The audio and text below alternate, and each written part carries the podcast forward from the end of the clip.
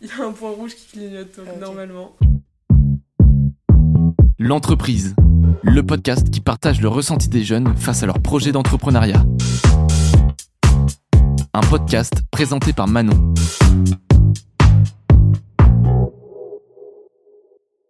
J'ai toujours été fascinée par euh, les jeunes euh, qui voyageaient et qui étudiaient euh, à l'étranger. Pour parler de ce sujet, bah, j'ai voulu en parler avec toi, Marine, qui a quand même pas mal voyagé euh, du haut de tes 23 ans. Donc je te laisse te présenter euh, à l'audience. Euh, bah, je m'appelle Marine, je suis voisine avec Manon. On habite dans le même patelin. Euh, j'ai, oui, j'ai 23 ans, je suis jeune active depuis bientôt. euh, ouais, je sais pas depuis combien de temps d'ailleurs. Depuis presque une année maintenant. Et je pars là samedi en Afrique centrale. Je me prépare pour mon départ quoi. Ouais, ce qui est assez incroyable. Et tu pars pour combien de temps? Euh, je sais pas encore, du coup euh, je sais euh, que je rentre pour Noël, mais Ouais. euh, après c'est un CDI, du coup je pars Ouais. indéfiniment quoi. D'accord, ouais, donc une sacrée aventure qui t'attend quand même en Afrique. Et donc c'est dans République démocratique du Congo. La RDC ouais. Qu'est-ce que tu vas faire là-bas? Explique-nous un peu. Ah, du coup c'est, euh, enfin je verrai sur le terrain, on dit le terrain c'est toujours le mieux pour apprendre. Je travaille dans une entreprise de foresterie, d'agroforesterie, qui euh, travaille en plantation en fait euh, d'arbres et aussi qui, qui fait du consulting. Du coup, je suis chargée d'études pour eux et je vais m'occuper de deux projets. Donc, je vais faire du suivi de plantation et je vais faire aussi de la sensibilisation aux populations locales pour tout ce qui est exploitation de bois et les dangers que ça représente. Et euh, aussi euh, un peu d'accompagnement, euh, que ce soit pour les partenaires du projet ou pour les exploitants Ouais. et les fermes locales. Ok, donc tu vas vraiment là-bas pour travailler, vu que Ouais. un, un CDI. Ça reste quand même un voyage dans le sens où c'est un périple qui t'attend quand même, déjà pour arriver à destination. Oui. Auparavant, t'as fait d'autres voyages humanitaires euh, aussi euh, dans d'autres pays euh, du Alors, monde? Le, le seul qu'on définit comme humanitaire, c'était le premier que j'ai fait, qui est au Laos. L'humanitaire, c'est. euh, comment dire?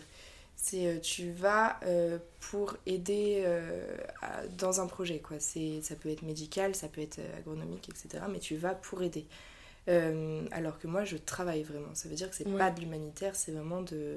Enfin, on appelle ça de l'agro-développement. donc. Ok. Mais du coup, oui, j'ai fait le Laos en humanitaire. Euh, on y est allé pendant la période des moussons. Du coup, euh, pareil, on a vécu l'expérience à fond. Ouais. Parce que t'as un coup de vent, puis après t'as une tornade, de l'eau, Bon. pas possible. T'arrivais jamais à sécher tes t-shirts. Ouais. incroyable.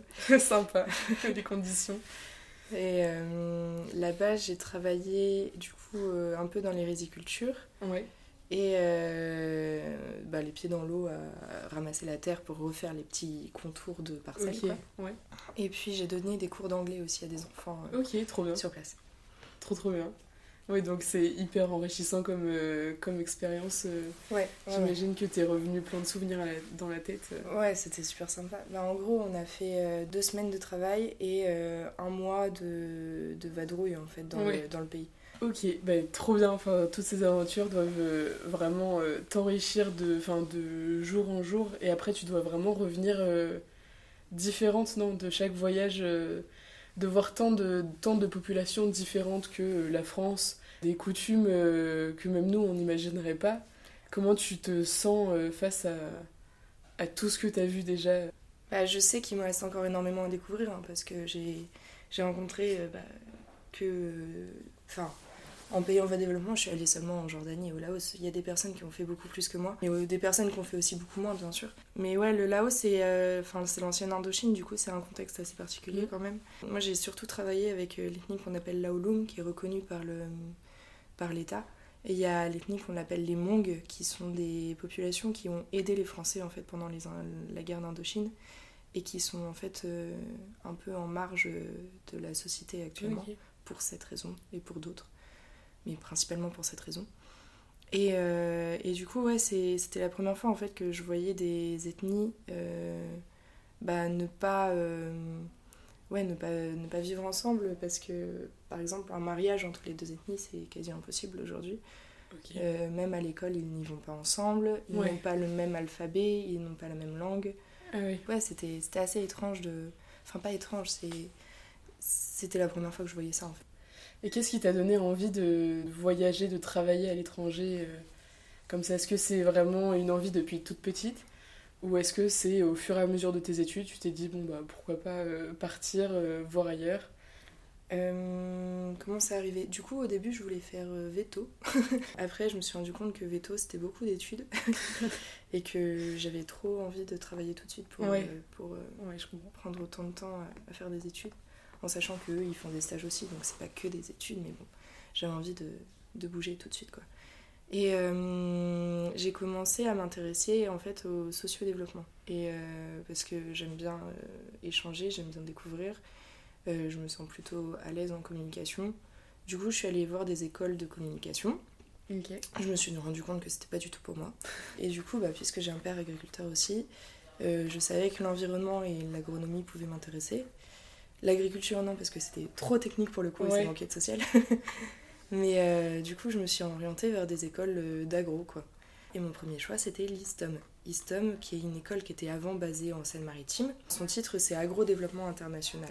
On a pour vocation d'aller travailler dans les pays à l'étranger. Ok, ouais, donc c'est déjà euh, ancré dans l'école que les étudiants partent après en mission euh, Ouais. Ailleurs. euh. Euh, et pourquoi j'ai été intéressée par cette école-là? Parce que ça réunissait en fait euh, ce côté social et ce côté environnemental. Et, euh, et en fait, par, enfin, pour exemple, on, a, on avait encore des cours d'histoire en fait. On avait encore des cours, ouais. ce qu'ils appelaient logique et contrainte du développement. On a fait un, un petit peu d'anthropo, d'anthropologie. Euh, du coup, c'était c'était une façon aussi de remettre au, au centre non pas l'agriculture, mais vraiment Ouais. l'agriculteur lui-même. quoi. Ouais, ok. Et euh, c'est pour ça que j'y ai été intéressée. Ouais, bah ouais, carrément intéressant. Voilà. Mais ça aurait pu m'intéresser aussi. Après, j'avais d'autres questions aussi, plus euh, par rapport euh, à, à tes proches. Comment eux, ils l'ont ressenti d'après toi de te voir euh, partir comme ça? Parce que la première fois que t'es allé au Laos, t'avais quel âge? J'avais 17 ans encore. Euh, non, j'avais le préparé quand j'avais 17 ans et j'ai eu 18 ans quand on est parti. Ouais, tu vois, c'est ouf. Ouais. Il n'y a pas beaucoup de parents qui laisseraient partir Ouais. son enfant euh, à 18 ans à l'autre bout du monde. Ouais.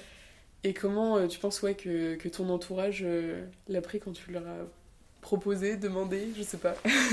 Bah déjà, déjà j'étais partie en Australie quelques années avant, du coup là j'étais totalement mineure. Et euh, c'était pareil, mon premier avion, du coup, euh, 25 heures de vol pour un premier coup d'avion, c'était assez, assez C'est chargé. un sacré voyage. Ouais. Mais du coup, je les ai un peu préparés avec l'Australie. C'est ma mère en fait qui a trouvé l'école. Du coup, euh, elle peut s'en mordre les doigts maintenant. Ouais. mais, euh, mais du coup, elle était déjà au courant en fait de ce qui s'y passait. Ouais. Euh, après, bien sûr, ça n'empêche pas euh, qu'on, qu'on stresse. Même moi, je stresse. hein. Un départ, ça se, ça se prépare pas du jour au lendemain. Il y a beaucoup de choses à penser. Euh, Il y a les vaccins, il y a euh, tout ce qui est le palu, parce que le- le- enfin, les trois quarts des pays Mm. dans lesquels je suis allée, il y a, il y a des comprimés à prendre tous les jours Ouais. pour le palu. Euh, les vaccins, là, je m'en suis fait 4 encore le mois dernier. Ah oui. ok. Euh, des rappels. Enfin, euh, c'est, un truc qui se prépare et du coup, euh, on le prépare ensemble et peut-être que ça les rassure.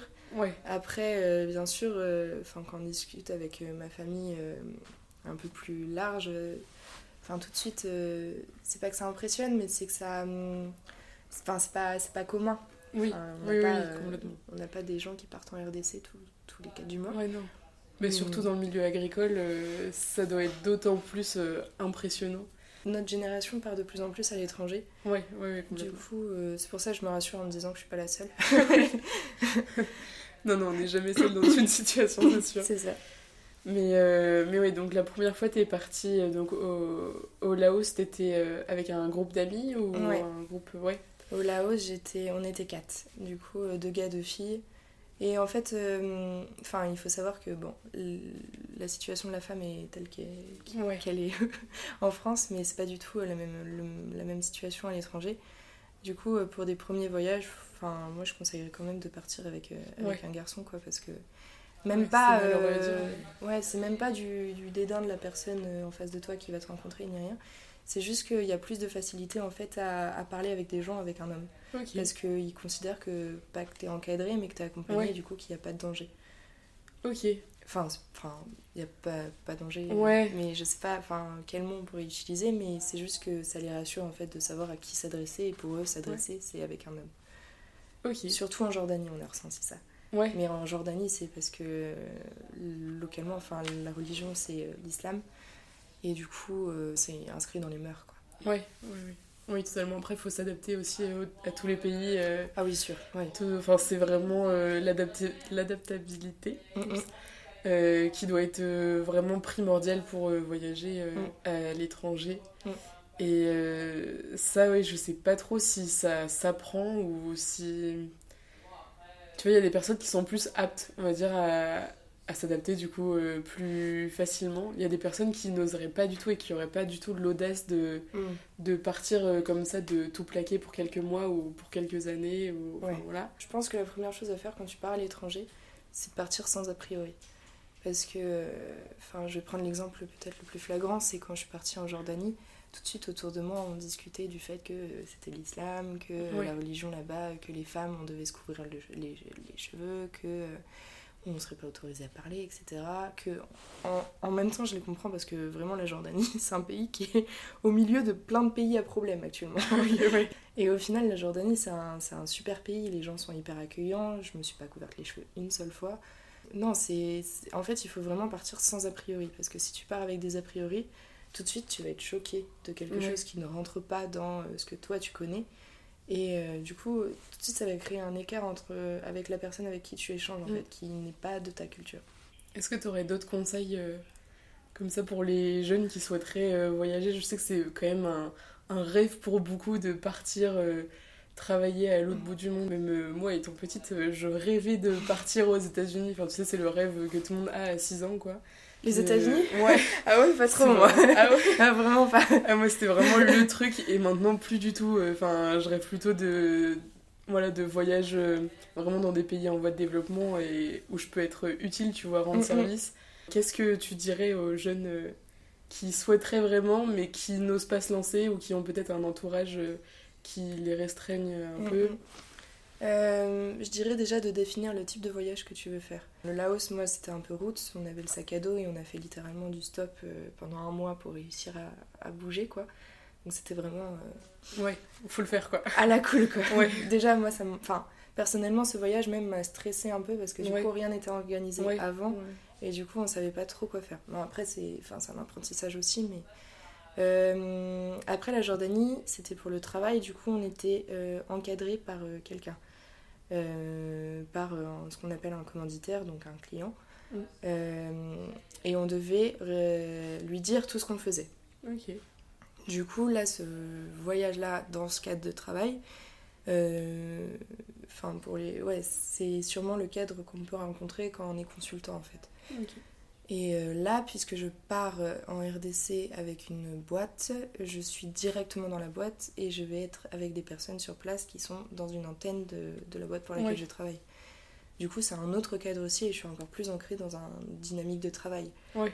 Ouais, les deux dernières options seront sûrement les, celles que, que Ouais, les, les- personnes pourront rencontrer s'ils vont travailler à l'étranger. Ouais. Et euh, pour ça, quel conseil je peux donner? Euh, Je sais pas, euh, de bien se préparer, de pas trop se charger, parce qu'au final, on se rend compte qu'il y a beaucoup de choses avec lesquelles on se balade Il faut Qui- juste en aller-retour et voilà. qui servent pas grand-chose. qui servent à rien, euh, de prendre un bon bouquin, de se renseigner bien sûr euh, avant de partir. Le, ouais, comme je t'ai dit tout à l'heure, pas d'a priori, mais aussi beaucoup, beaucoup, beaucoup de littérature. quoi. Euh, Il y a plein de choses à apprendre. Il y a, il y a, enfin, par exemple, en Jordanie, il fallait pas se mettre euh, avec euh, son, sa cheville sur le genou parce qu'on on montrait notre euh, semelle à la personne à côté et c'était extrêmement mal poli. Ouais. Ok, ouais. Du coup, euh, c'est plein de choses comme ça en fait où il faut, il faut se renseigner avant de partir ou euh, demander, pas avoir peur de demander quand tu es sur place est-ce que ça je peux le faire, est-ce que ça je peux pas le faire? Parce que vous serez toujours accompagné d'une personne qui connaîtra mieux le pays que vous en fait. Ouais. Donc, Du coup, il y a plein de personnes qui se baladent aujourd'hui euh, à l'international il faut pas avoir peur de leur demander en fait. Parce que, enfin, je me souviens, on avait rencontré un gars au Laos, euh, il avait 60 ans, je crois. Ça faisait 30 ans qu'il voyageait, il avait voyagé dans toute l'Asie. Et vraiment, lui, c'est une bibliothèque quoi. Enfin, Ouais, ouais, c'est tu énorme. lui poses une question, il sait tout. Et euh, non, je bien. pense euh, pas avoir peur de demander et puis profiter en vrai parce que enfin s'ouvrir en fait, de ne pas avoir peur de dire bah ok ce soir je sors, je suis Ouais. accompagnée, toujours dans la sécurité bien sûr parce que enfin Oui. les pays sont pas aussi sécuritaires que qu'ici. Ouais. Et euh, enfin pour le moins certains. Et euh, toujours accepter en fait de, de, de s'ouvrir aux autres, de s'ouvrir au monde, d'accepter qu'il y a de la différence et que c'est pas grave.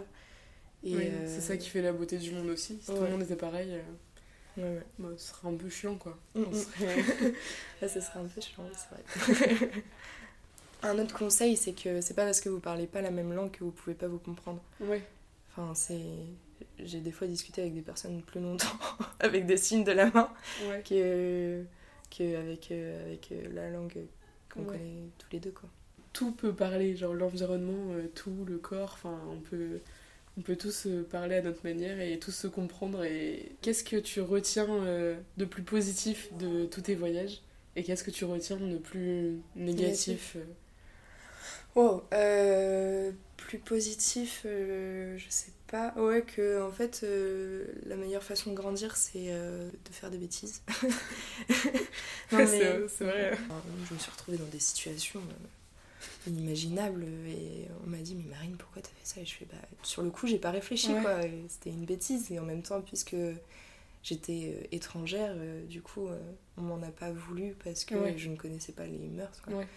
mais euh, ouais faire des bêtises faire des bêtises c'est la vie en vrai parce que enfin t'apprends plein de choses comme ça et tu les reproduis pas normalement après et, et le côté négatif, waouh, c'est que quand on partait à l'étranger, surtout en- au Laos, en Asie, il y avait beaucoup de, de personnes de notre âge en fait qui y allaient, mais qui profitaient en fait énormément de ce qu'ils y voyaient. Et je pense que j'en ai fait partie aussi à un moment ou à un autre. euh, qui profitaient énormément de, bah, de la différence euh, de pouvoir d'achat, Oui. de euh, enfin l'Asie c'est réputé aussi pour tout ce qui est drogue et alcool du coup qui profitaient énormément de ça et qui en fait euh, enfin littéralement s'asseyaient en fait sur euh, sur les personnes Ouais. sur les locaux quoi c'est euh, c'est très dérangeant en fait de se rendre compte que puisqu'on est de, de l'Europe ou des États-Unis ou d'un autre pays euh, développé on puisse euh, considérer qu'on est au-dessus de d'autres Ouais. personnes en fait et, et de voir, euh, enfin je m'en étais jamais rendu compte avant, pas à ce point-là en tout cas, mais de voir en fait cet écart de, de respect et cet écart de, de vie, ça m- ouais, m'a un peu euh, dégoûté de... Ouais. Ok. Mais du coup, ouais, il faut faire attention en fait à, à ce, que, ce que tu veux renvoyer aussi. Mm. Parce que dans tous les pays où je, dans lesquels je suis allée, j'ai été accueillie euh, extrêmement bien. Et, euh, et il faut aussi savoir rendre l'appareil, quoi. Être aussi Ouais. une... Toujours respecter les populations locales, euh, Ouais. les coutumes et, Mm. et les mœurs euh, Mm. de là-bas quoi. Oui. Ok. Et ben. je pense que ça c'est un bon mot euh, pour définir euh, tout. Juste le respect, Ouais, c'est le plus important. carrément. Et tout se passera bien. euh. Après, encore une fois, il faut faire attention. hein. Ouais. C'est... euh, T'as vécu des situations un peu. un peu touchées où tu t'es dit oula, où est-ce que, où est-ce que je me suis mise? Enfin, qu'est-ce que je fais là? Je crois que j'ai pas vécu de situation où je me suis dit merde, je suis en danger, quoi. Ok. Euh, Mais vois, c'est enfin, c'est étonnant, enfin, c'est étonnant parce que même en France, parfois. euh, Ouais, mais parce que je suis hyper flippée en fait. euh, Ouais. je- Ouais, Enfin, c'est bête à dire, tu vois, je pars à l'étranger dans des situations euh, complètement improbables, mais pourtant je suis flippée. ouais, c'est pour ça, faut, enfin, en fait, faut prévoir, faut se renseigner et t'évites pas le stress, mais t'évites au moins les situations dangereuses. Après, qu'est-ce que j'ai fait. Et par contre, c'est des bêtises que j'ai fait quoi. Il y avait en Jordanie, on était invité par. En fait, pour donner euh, un peu des informations de contexte, on travaillait là-bas euh, pour faire un état des lieux des euh, exploitations dans, autour de la capitale, qui était Amman, qui est toujours Amman. Et euh, du coup, on avait besoin de traducteurs, euh, de anglais à arabe. Et euh, du coup, on avait engagé des, des étudiants en fait qui étaient à peu près à la même hauteur que nous, en école d'agro aussi Mm. locale. C'était HMIT University. Ouais. Et euh, du coup, il y avait un de ces jeunes qui, avec qui on s'entendait hyper bien, qui a désiré nous inviter chez lui. ok. Et du coup, on allait manger chez lui. Euh, C'était Ibrahim. Et euh, du coup, du coup Ibrahim et moi, on s'entendait hyper bien. Du coup, on n'arrêtait pas de s'embêter et tout, on blaguait Mm. souvent. Son frère était policier dans l'armée. Et du coup, il a dit à son frère que je l'embêtais. Le frère a ramené des menottes et je me suis retrouvée menottée comme ça pendant la moitié du repas. et tu te dis, mais Situation quoi un peu cocasse. Ouais, mais du coup, il y a une photo de moi qui se balade comme ça avec des lunettes. C'était n'importe quoi, mais parce que en fait, euh, là-bas, la considération. Enfin, comment dire Ils ont euh, une vision de, des choses qui est, bah, encore une fois, très différente. Et euh, les règlements de compte sont monnaie courante, en fait. ok, ouais. Et du coup, ils avaient. euh, on en avait parlé une fois avec un, un, un Jordanien. Il nous disait Mais vous, comment vous faites pour vous défendre? Bah, On leur dit bah, On appelle la police, quoi. Ouais. Et il fait Ouais, mais vous avez le temps d'être trois fois mort avant de... Ouais. qu'ils arrivent, quoi. Ouais. Et euh, on leur dit Bah, vous, vous faites comment? Bah, je sors mon flingue et j'y vais. Fais, ah oui Ouais, c'est une vision totalement différente de, de, du fait de, de se défendre, de, Mm, mm. bah, de la violence aussi, euh, peut-être un peu. Enfin, C'est, ouais, euh, c'est, je pense que c'est même pas une histoire de violence, c'est une histoire de je défends ma famille et c'est comme ça que Ouais. c'est connu pour eux, quoi. Et, euh, et ouais, ça peut peut-être choquer dire, enfin dit Ouais. comme ça, mais c'est, comme ça que c'est, du coup. euh, ouais, ouais, ouais. Après, euh, c'est enfin, c'est des cultures complètement différentes. Tant qu'on tant qu'on n'y est pas allé, on peut pas vraiment euh, ça. savoir euh, bah, ce qui se passe là-bas, euh, Mm, tout mm. ça, comment eux ils vivent les choses aussi. Quoi. Et du coup, on a déjà eu des, des agriculteurs ou des exploitants qui nous avaient déjà montré des flingues, quoi. Alors que Ouais. moi, j'en avais jamais vu de ma vie. Bah, j'ai Bah des amis de mon groupe qui ont fait une séance de tir, quoi. Enfin, Ah ouais, ouais. plein milieu du désert quoi donc c'est- enfin c'est c'est marrant quoi c'est enfin c'est marrant tant qu'on Oui. n'est pas en danger c'est Ouais, c'est marrant ouais ouais tu vis vraiment de des choses. que ouais, t'aurais ouais, jamais vécu en restant euh, en Seine-Maritime, Ouais. euh, chez, c'est sûr chez les parents, enfin ça c'est sûr. ouais. ouais Mais je pense que c'est ça aussi la beauté de voyager, de voir autre chose et de revenir euh, de plus en plus euh, grandi. c'est formateur très formateur et euh, ça t'empêche aussi euh, d'avoir une critique trop facile que de connaître en fait le quotidien de des personnes très différentes de toi. Mm. enfin euh, ouais la Jordanie par exemple moi j'avais jamais rencontré des personnes qui étaient autant pratiquantes euh, pour l'islam. Et euh, enfin c'est des personnes qui sont mais d'une gentillesse incroyable Oui, d'un accueil euh, enfin là-bas en fait ils ont une ils ont enfin les Jordaniens et euh, les gens de confession musulmane ils ont une salle chez eux pour accueillir les gens enfin Mm. et même la personne qu'ils détestent ils sont obligés de l'accueillir Mm. enfin c'est euh, une notion de l'accueil qui est tellement énorme et qu'on a un peu perdu en fait euh, Ouais, chez nous que qu'en fait même ils te réapprennent des choses que toi t'as complètement Ouais. oublié quoi ou que t'as jamais appris d'ailleurs en fait je me sens grandi parce que j'apprends des choses euh, enfin quand tu viens de l'Europe des fois t'as l'impression de tout savoir ouais. non, ouais, parce que vrai. parce que t'es formé euh, t'es formé Ouais. sur tout Ouais. euh, t'as t'as accès aux réseaux sociaux t'as accès à l'information rapide t'as accès à des professeurs ou des qui, qui ont eux voyagé mais du coup t'as l'impression de tout savoir et quand t'arrives là-bas tu te dis ouais, ok je m'assois et j'écoute quoi parce Ouais. que, parce Ouais, que tu te sens plus. Enfin, tu. Je pense que. Enfin, tu redescends un peu. Enfin, je sais pas trop comment expliquer, mais ça doit vachement. euh, Enfin, tu dois avoir un sentiment de. Enfin, ouais wow, wow, ok.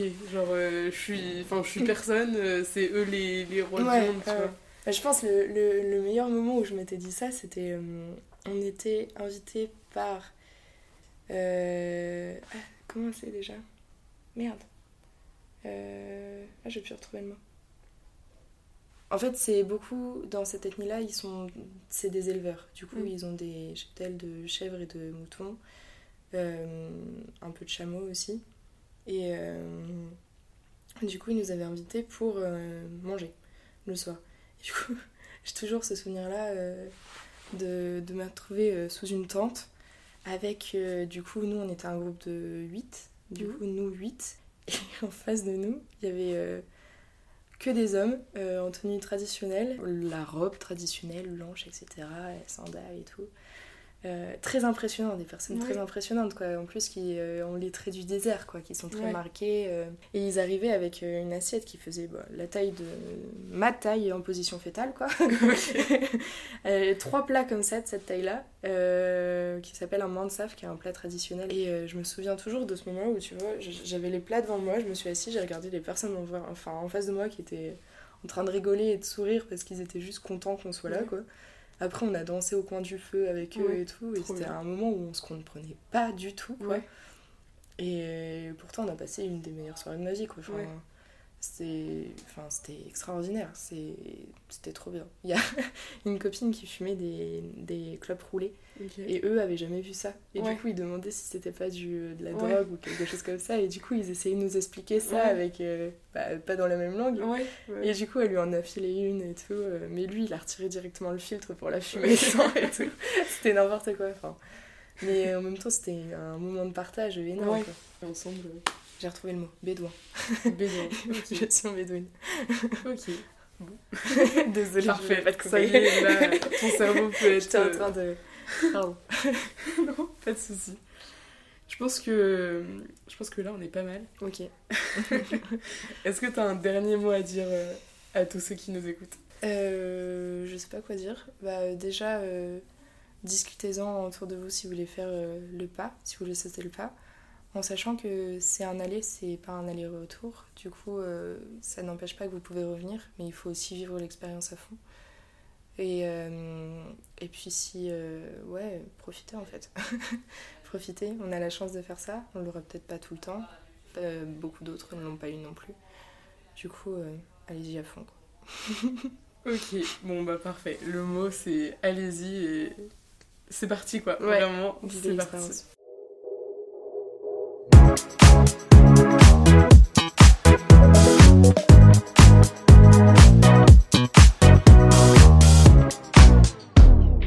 C'est ouf de se rendre compte qu'en fait aussi proche de nous il y a des gens qui vivent des trucs de bah, des trucs de ouf euh, qu'on n'aurait jamais pensé. Mm, mm. Et c'est en parlant avec, euh, bah, en parlant avec euh, bah, les voisins, enfin les gens qui nous entourent, qu'on se rend compte qu'en fait euh, il y a des pépites mais partout quoi. Enfin tout le monde a vécu des trucs de ouf mais personne le sait. C'est pour ça qu'il faut discuter et Ouais. je m'en rends compte même avec les anciennes générations, enfin les générations de mes grands-parents par exemple, ils ont vécu des dingueries Mais oui. et on en parle vraiment pas assez. Ouais. Ouais des non. dingueries. des dingueries. Ouais. Ouais ouais. Mais ça c'est, enfin c'est trop bien le l'exercice de se replonger un peu dans ses souvenirs, de se dire ok j'ai fait ça dans ma vie, Mm, mm. c'est ouf, genre euh, c'est trop bien et Mm. du coup ça, ça fait que bah, ça nous rend unique en fait. Et euh, c'est vrai que bah, les, les anciennes générations, on parle souvent de la pluie, du beau temps, enfin de, de ce qui se passe en ce moment, mais parfois de les écouter, juste de prendre le temps de les écouter et, et avoir leur retour d'expérience, enfin c'est mm. c'est ouf. Déjà ça, ça fait juste grandir, donc le vivre, euh, ça doit être assez, assez incroyable. Ouais, j'ai hâte. bah ouais, bah écoute, bon voyage pour la République démocratique du Congo. Merci. Et, euh, et ça se trouve, on se reverra à Noël dans le village. Inch'Allah.